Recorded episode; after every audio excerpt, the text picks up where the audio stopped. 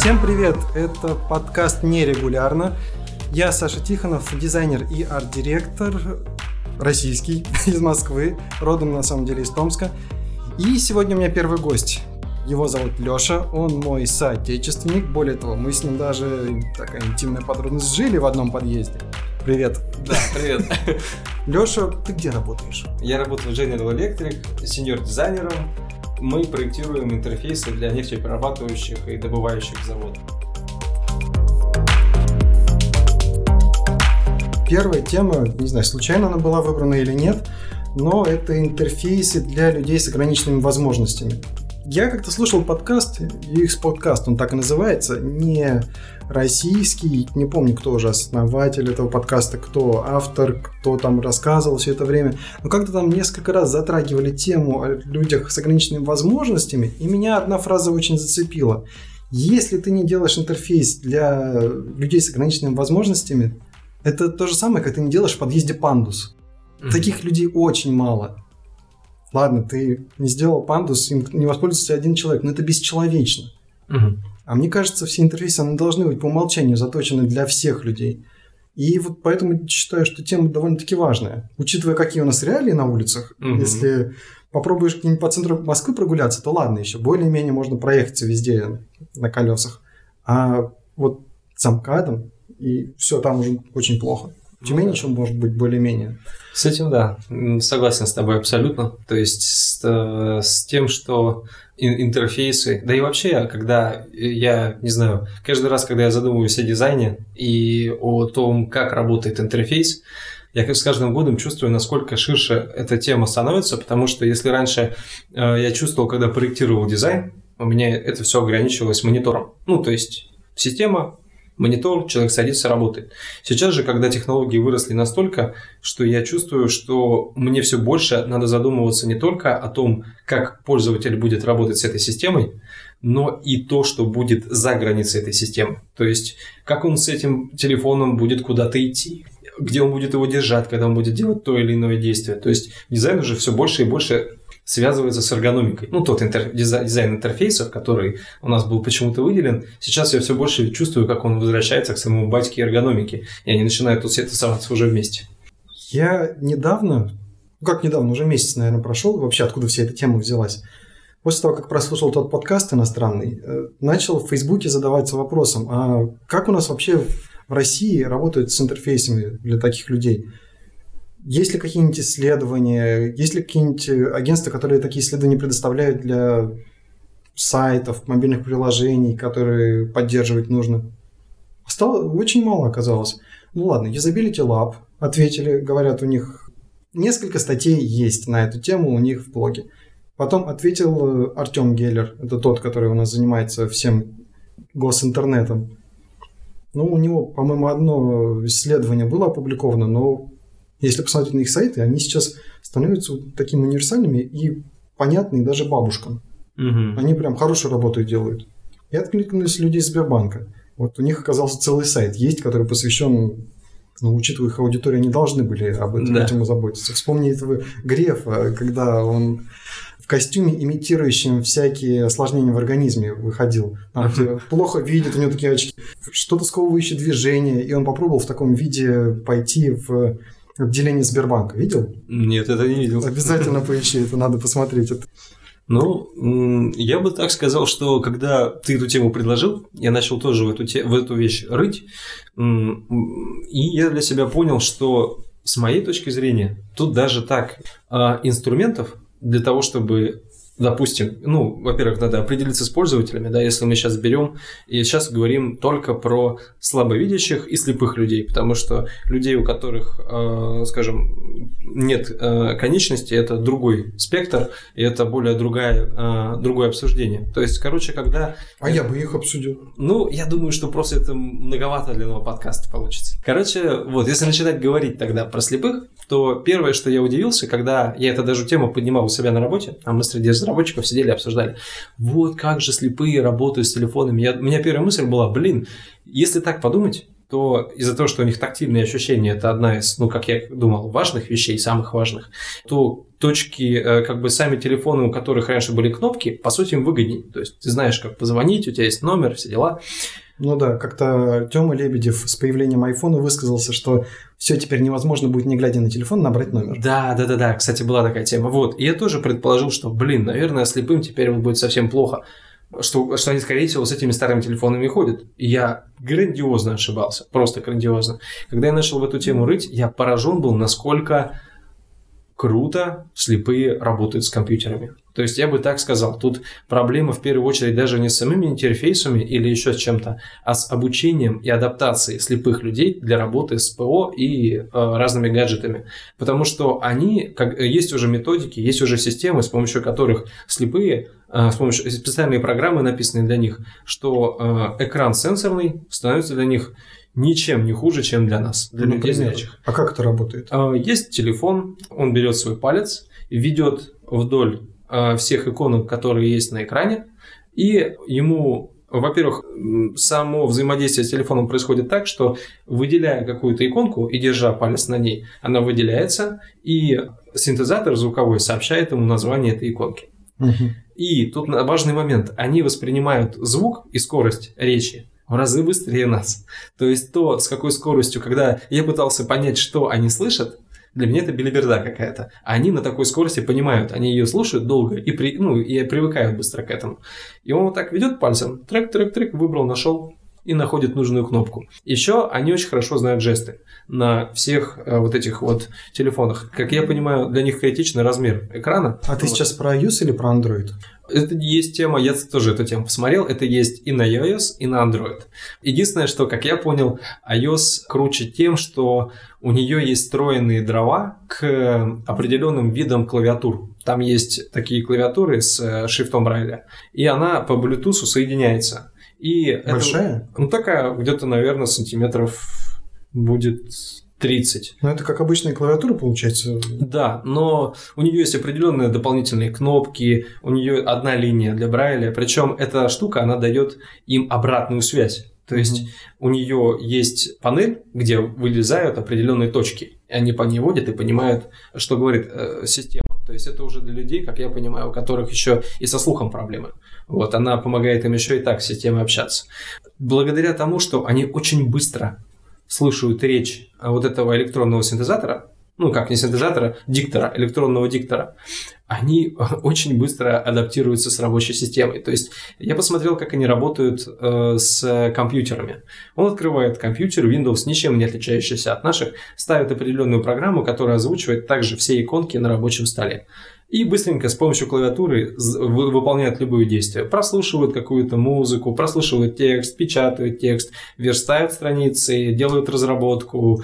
Э, Мужик, которого я смотрел, он вообще юрист. Он работает юристом на компьютере, все эти вещи ведет в компе, отвечает на письма. Все то же самое. Вот насколько я знаю, такие клавиатуры должны...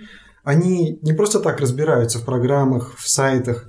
Они, например, сайты точно должны быть соответственно сверстаны.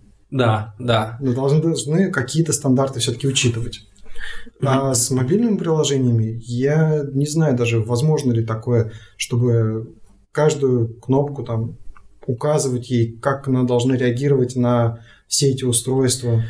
Те программы, которые показывали вот эти слепые, то, что я видел, они вполне себе справляются со всей этой задачей. То есть они, они открывают прямо вот у себя в руке, я, не, я могу дать ссылочку на этих людей, на которых я смотрел, и там каждая из зон, каждая, заходя внутрь приложения, система как-то понимает, что здесь у нас заголовок такой-то, здесь заголовок такой-то. Они быстро прибегают пальцами, и все срабатывает. В приложении именно или на сайте? Это было мобильное приложение.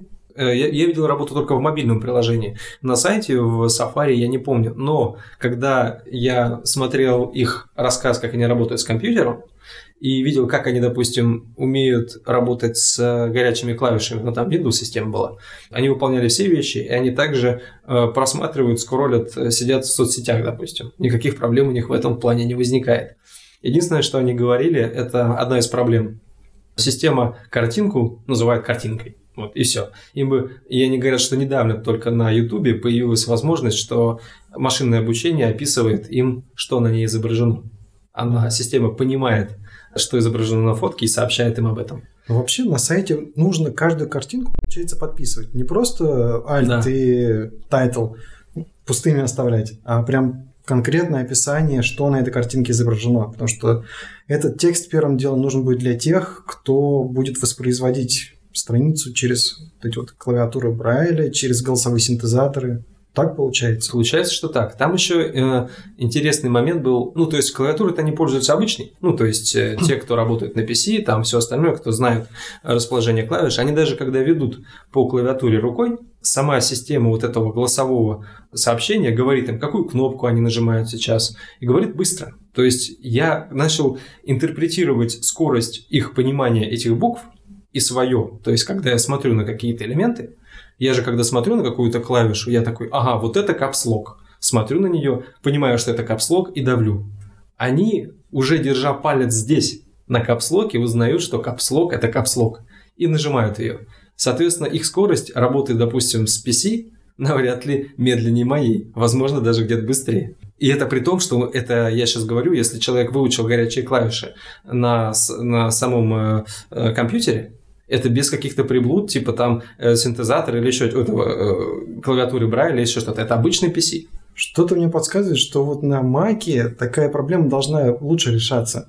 Но они вообще к интерфейсам гораздо лучше подходят. Ну, это вопрос спорный. То есть ты на винде смотрел? Э, я видел на винде, работал, с, и, скажем так, э, на Маке не думаю, что там проще в чем-то, потому что там сами эти слепые, как тоже говорили, что есть программы определенные, которые вроде как на PC лучше, чем на Mac. О. Вот. Да, то есть э, Mac, они сказали, что Mac топчик в плане мобильных версий, мобильных телефонов и всего остального. Кстати, он у Вилсакома там есть общение тоже с одним слепым, он разговаривает как раз по поводу Mac, еще что-то. И меня поразило там один момент, когда слепой рассказал, как он использует камеру для телефона. Короче, оказывается, есть программы, которые озвучивают предметы, которые вокруг тебя. Есть такое, да. Вот. И одна из таких программ, она подсказывает им, дают купюру. Камеры наводит, она ему говорит 100 рублей. Или там 10 баксов, там, не знаю, еще что-то. Яблоко. Да, да. И еще он рассказывал о интересном приложении, когда у тебя есть там, не знаю, какие-то объекты, и ты хочешь их идентифицировать, но система тебе никакая не помогает. И ты берешь, звонишь определенным волонтерам, то есть ты там запускаешь приложение. О, я слышал про это приложение. Вот. И да, и волонтер говорит, это там, не знаю, это красное яблоко, это там про вино был, про вино, да. Он говорил, что есть вино э, типа красное и белое. Он говорит, вот какое из этих мое? Хочу красное. Он говорит, слева красное, справа белое. Я у нас как не спрашивал кого-нибудь про работу с интерфейсами, с сайтами, людей с ограниченными возможностями? Я спрашивал разработчиков, дизайнеров. Практически никто этой темой не занимается. Все, во всех компаниях в большинстве случаев это считают маленьким процентом аудитории и просто вообще никак не рассчитывают на это. Да, безусловно. Ну, это же, как это сказать, можно посмотреть, в принципе, на реалии и понять, что у нас э, мир выживания сейчас, и это очень, ну, с моей точки зрения, это очень грустно, потому что ресурсы для того, чтобы адаптировать пространство сейчас для людей с ограниченными возможностями, вообще-то есть, но этим просто мало кто занимается. Самое банальное, и это даже не от дизайнера будет зависеть, а от верстальщика, правильно, синтаксически верно сверстать да, страницу, да и вот если каждый верстальщик это будет делать, у нас все сайты будут уже наполовину адаптированы для тех людей, кто пользуется да. Да, они, кстати, говорят, про это тоже заявляли, что э, самое жестокое для них это обновление. Это, кстати, по-моему, как раз тоже вот у Вилсакома хорошо а тоже слепой рассказал, что у него самое страшное это обновление какой-то системы. То есть он боится, что если он сейчас новую программу какую-то поставит, а там, допустим, э, неправильно написан какая-то из, одна из ключевых функций кнопки, и система просто уже не назовет ее. Mm-hmm. Или, допустим, поставит какой-то блок, и там не получится к ней пробиться, потому что как- как-то по-новому сверстана страница, и система ее просто не видит. То есть одна из интересных вещей, которую я для себя понял, что уже то, что есть сейчас, слепые могут использовать не хуже нас, зрячих, и быть вообще, в принципе, активными э, пользователями системы. Единственное, что блокирует, это в первую очередь, да, вот такая безалаберность э, разработчиков и дизайнеров. Если даже это сейчас, вот как ты говоришь, поддерживать код в чистоте, я в этом, конечно, полный нуль, но то, что говорил как раз слепой, что если система как раз, э, там, говорят, не надо никаких даже сильных, дорогих э, ресурсов для этого. Это, по сути, эм, определенные стандарты качества. И ну все. да. То есть это не, это не новые разработки, не дополнительные какие-то жесткие расходы. Это стандарты качества, которых можно придерживаться, и все будет нормально. И они уже будут нормально системами пользоваться. Вот эти стандарты на самом деле даже описаны. Да. WCAG, Да, о котором да, да. крайне мало кто знает на самом деле. Вот и только благодаря этому подкасту о них узнал. Там есть только на русском языке маленькая часть, насколько я помню. На английском полная версия. Стандарты меняются время от времени, что-то дополняется, дописывается. Ну, Технологии растут, появляются новые устройства. Ну вот, то есть, э, возвращаясь э, к этим вещам, что по сути это не затратно. Это по сути э, действительно чистота и при- при- придерживание определенных норм. Вот это может сделать разработчик, ну, фронтенчик. Мгм. А с точки зрения дизайнера, как можно улучшить интерфейс хотя бы базово, простыми методами для людей, которые не очень хорошо со зрениями? Вот, и это правильная постановка, это немного другой тип пользователей, это людей, у которых зрение ослаблено. Здесь как раз один из самых простых методов, в первую очередь, это для себя я бы выделил две функции. Я тоже посмотрел несколько вещей. Э, Есть специальные программы, с помощью которых слабозрячие люди могут увеличивать размер того или иного э, рабочего, рабочей системы. То есть, к примеру, он может через телефон, по сути, э, телефон использовать как увеличительное стекло и смотрит на книжку или на какой-то объект, ну, допустим, скорее всего, на книжку, на какие-то буквы, он смотрит их очень крупно, и еще телефон может менять ему контрастность. Видал когда-нибудь сайты для... Вот у них есть основная версия, и внизу где-нибудь ссылочка совершенно незаметная, написана версия для слабовидящих. Ага, да-да-да, вообще пятерка. То есть я бы сказал, что то, что касается, то, что может сделать дизайнер, и то, что лично я делал в больничных э, программах, э, это вот мне приходилось делать, потому что там большой процент было бабушек и дедушек, э, это черно-белый вариант.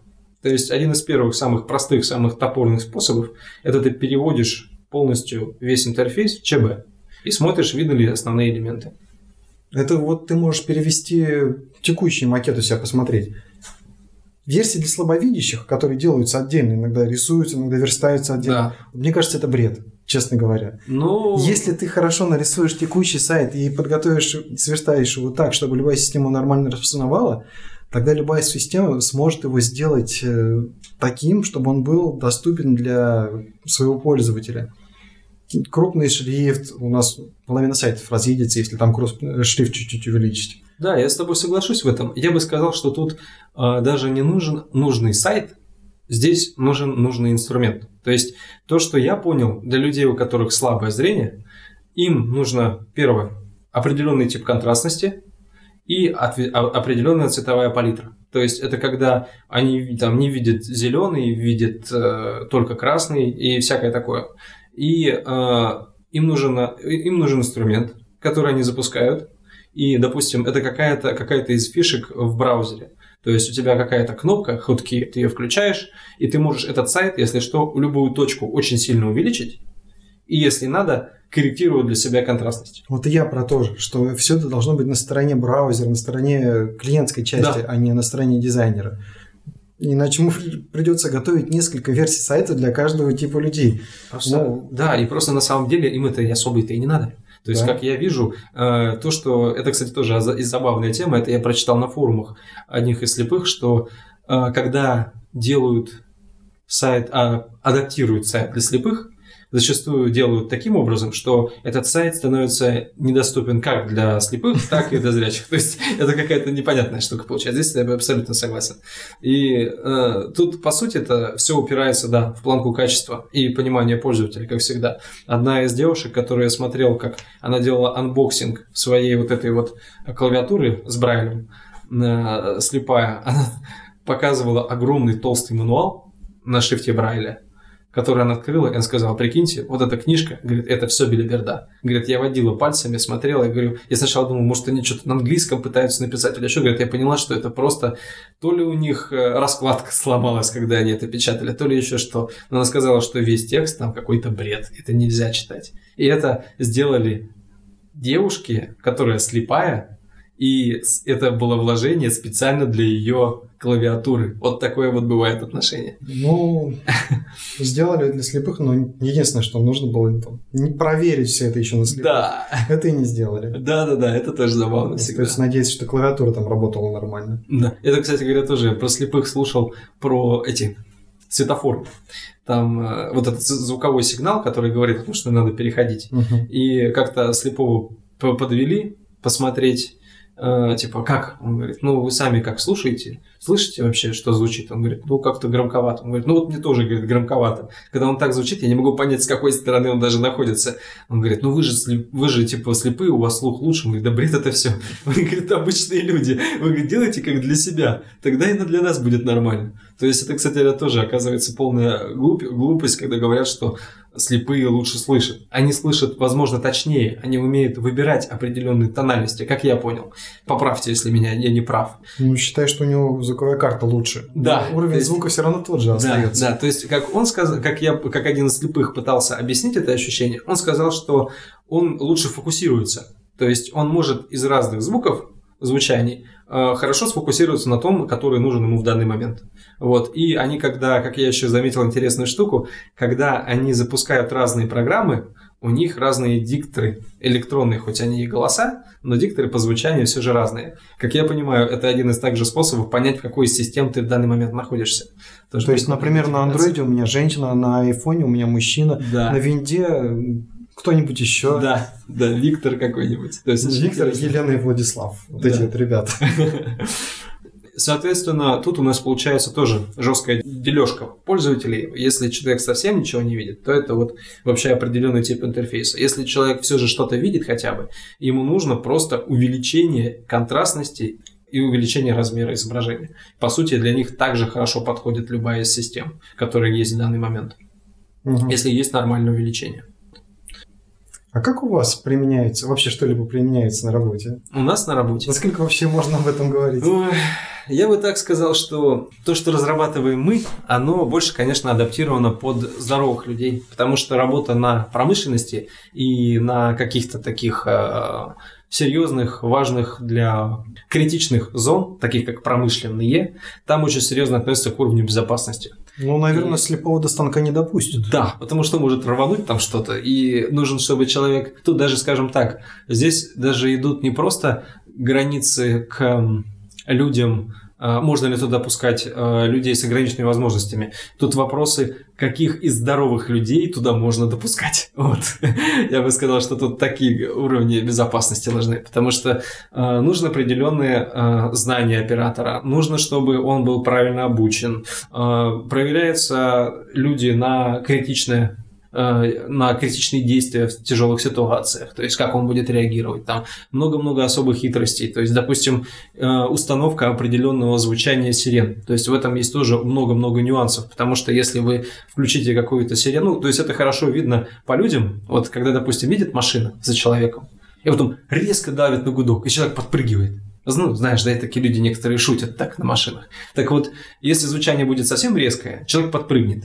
А если бы звучание будет нормальное, человек отойдет в сторону. Так вот, сильное звучание, громкое такое вот, которое человека заставляет подпрыгнуть, оно, по сути, забирает у него те важные миллисекунды, которые помогли бы ему уйти в сторону. И вместо толкового конкретного действия он прыгает на месте, а мог бы отойти.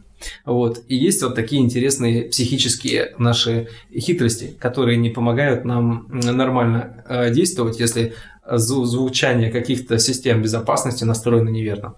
То есть ты этим занимаешься? Звучанием? Ну, так, просто скажем, интересно. Мне, безусловно, за этим надо следить. То есть Ух ты ж. э, там много нюансов, потому что у нас система, она, скажем так, э, так или иначе обхватывает и зону э, операторов, которые работают на установке. То есть ты не только за экранный интерфейс, а просто вообще за взаимодействие пользователей с... Ну, расскажи, Да, хорошо, я постараюсь обойти это более аккуратно. Короче, проблема в том, что... Называй что-нибудь, если слово какое-то появляется, называй его бургер или банан. Хорошо. То есть тут хитрость вот в чем. То есть, когда мы говорим о работе на заводе, и, скажем, на какой-то там в больнице или еще где-то, это, по сути, про одно и то же будет разговор, то мы имеем человека уже не просто человека, а имеем человека-оператора. Оператор – это кто такой? Он обучен, определенным способом, но проблема в том, что понимание знаний и вталкивание знаний в человека, оно всегда разное. Поэтому операторы бывают умные, бывают тупые. Вот. Есть системы защиты от этих людей. Я занимаюсь как и системой защиты, чтобы человек не мог пойти в какие-то те зоны, которые его не должны волновать, но при этом остались те зоны, за которые он ответственен. И тут появляется, кажется, все вроде просто. На самом деле нифига, потому что объем знаний, который можно запихнуть человеку в голову, это достаточно сложный вопрос. Дело в том, что вот есть, допустим, управление заводом. Оно делится на какие-то зоны. Там, к примеру, есть система э, обработки нефти, есть добывание продукта, есть разделение, там, вывод каких-нибудь отходов э, производства. Это разные блоки. Но когда происходит какая-то неприятная ситуация, нужно быстро определить, где она находится. Если человек умный, ему можно дать больше там некоторых установок, чтобы он за ними следил и наблюдал. Потому что проблема у него, допустим, все красное, да, там, о, блин, сейчас все рванет, но выясняется, что рванет оно не потому, что у него на установке все плохо, где-то а потому что где-то там, там рванет.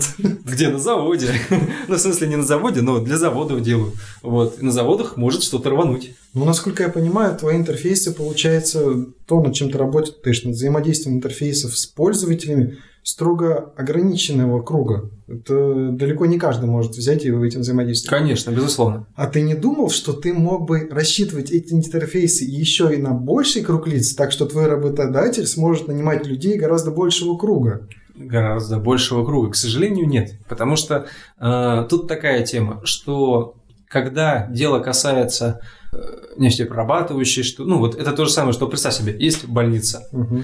Хирург, хороший хирург, он э, может человека разрезать в случае чего и ножом. Угу. Да, это будет не так круто, как скальпелем, но он это сделает. Я же даю э, систему скальпель. Она дает более точный порез, она позволяет где-то точно прорезать или еще что-то. То есть человек, который не в теме, он не поймет, как этим более тонко работать. Ладно, грубо говоря, тот человек, который в теме, но без ног, он же все равно сможет разрезать.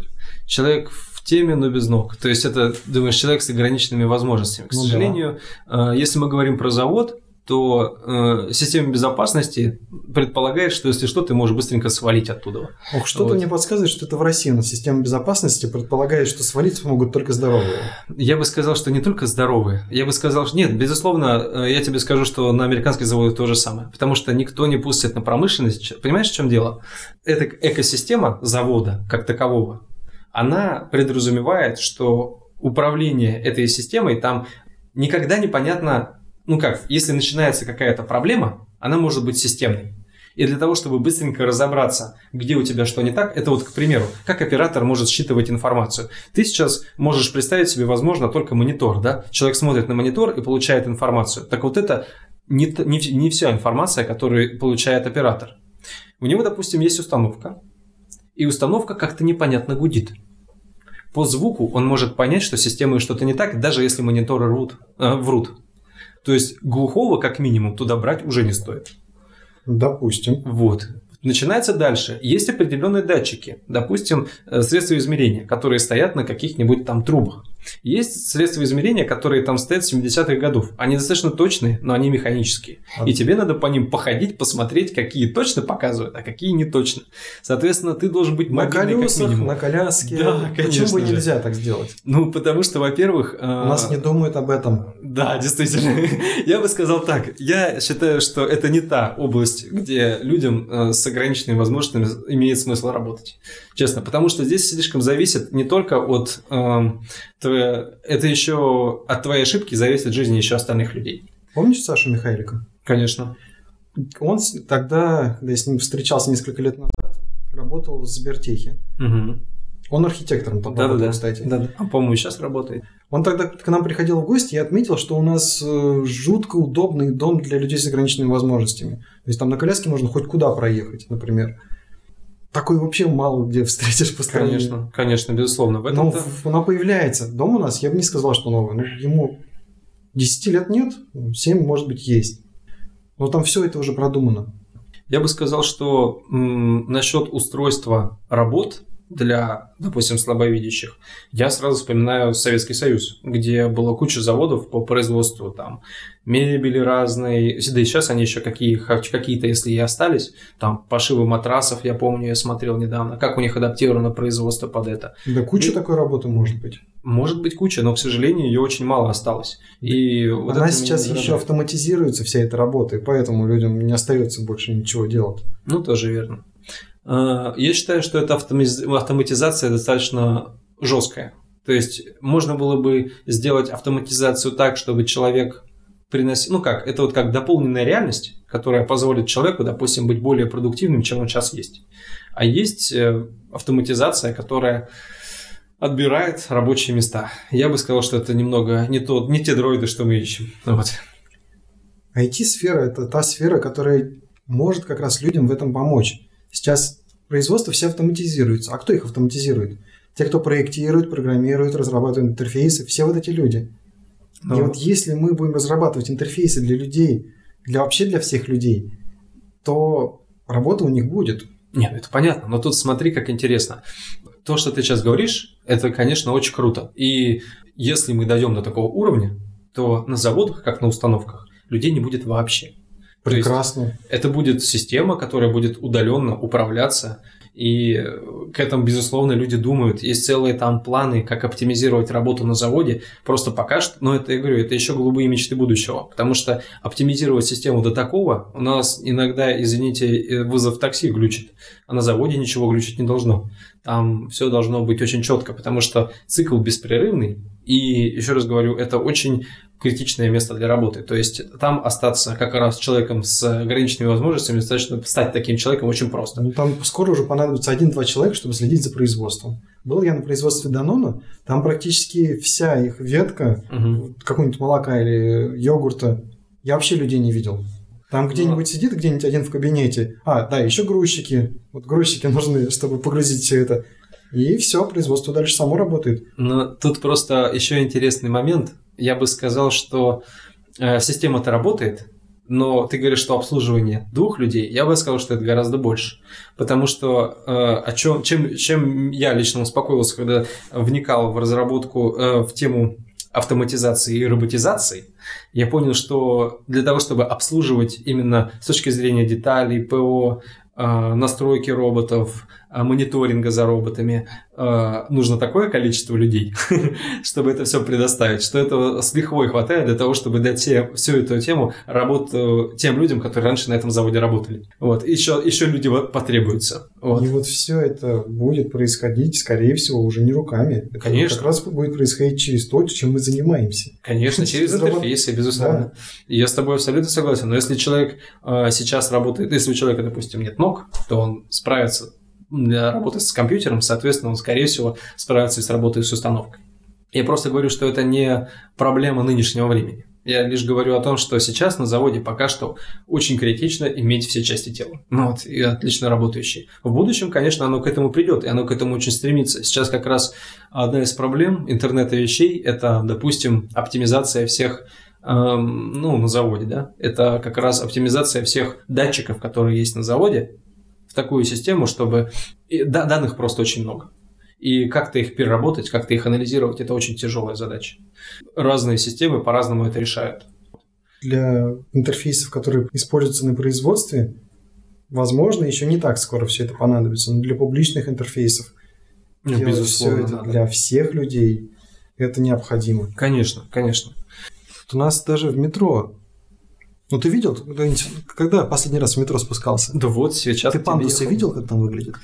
Да, видел. Ты пробовал им пользоваться? Да, безусловно, это кошмар. Здесь я абсолютно с тобой согласен. То, что касается работы для э, незрячих людей или людей с ограниченными возможностями в э, городе, именно то, что касается перемещения, это, конечно, полный кошмар. Особенно людей, допустим, у которых э, проблемы с э, опорно-двигательным аппаратом, это полный капец. И, скорее всего, ты будешь сидеть дома. В метро есть сервис, он позволяет заказать людей тебе, которые Да. помогут перемещаться по метро. Но ты должен это сделать заранее, Да. там позвонить, по-моему, или Да, на сайте да. написать. То есть нет такого, что ты взял куда-нибудь, вышел и бред полный. Это то, что творится в Москве, то, что творится, извините, за, МК за МКАДом, это полный пипец, там вообще выживает сильнейший.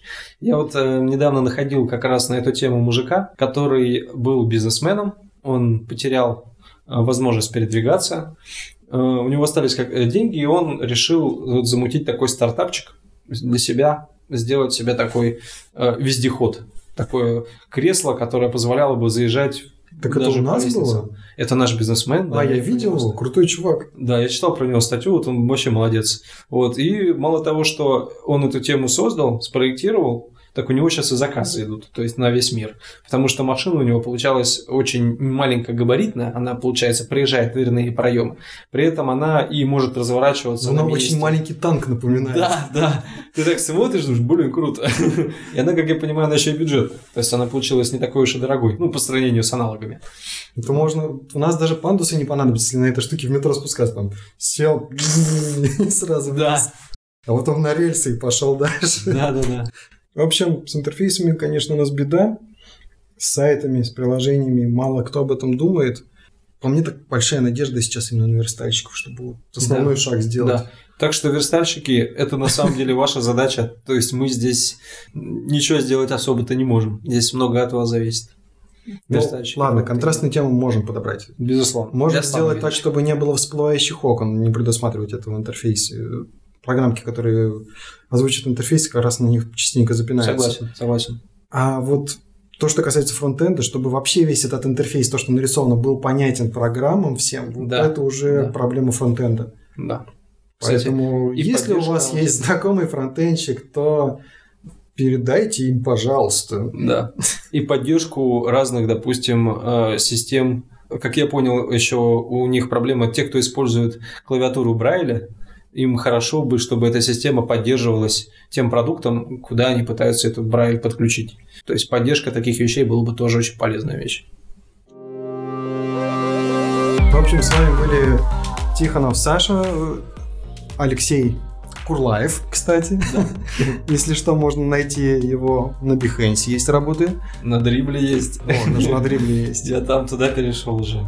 Ссылочки куда-нибудь добавим в подкаст. Это был первый пилотный подкаст нерегулярно. Всем спасибо. Пока. Пока.